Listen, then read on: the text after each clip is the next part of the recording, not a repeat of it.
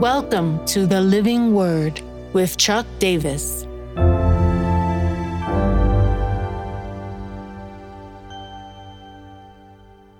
Philippians two eleven, every tongue.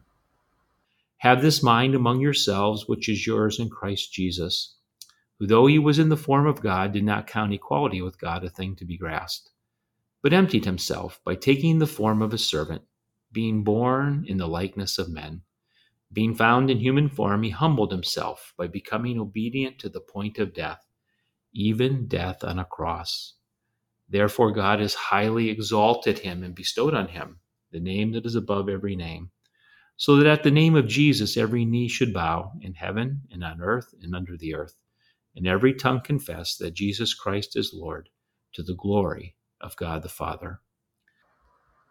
And every tongue confess that Jesus Christ is Lord, to the glory of God the Father.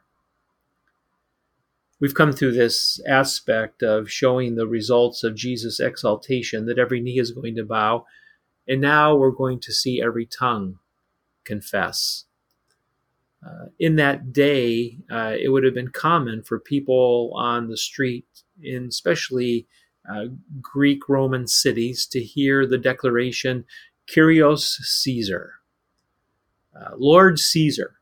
It was a declaration of uh, allegiance. Uh, it had a declaration of homage to it. Remember, in ancient times, leaders were considered, uh, especially of empires and nations, to be divine-like characters. Uh, there is a radical declaration of the early church when they're going to say, Kyrios Uh, Jesus, uh, that Jesus is Lord. There's a comprehensiveness to this. Every knee is going to bow, and every tongue, on heaven, in heaven, and on the earth, and under the earth. There's a comprehensiveness of it. Uh, it's a, a declaration that testimony and witness to who Jesus is changes the atmosphere. It certainly changes the atmosphere in our own hearts. Paul uses this Uh, thinking in Romans ten when he asked the question, how might someone be saved? Basically, the implication is saved from our sin condition and the consequences and the penalty of death. He says to believe in our heart and confess that our, in our mouth that Jesus is Lord. It's an invitation now to reaffirm what uh, we believe about Jesus. Jesus pushed his disciples this way at one time when he was walking on earth. Who do people say that I am? And then he presses in, who do you say that I am? Uh, one day, every tongue is going to acknowledge that Jesus is Lord.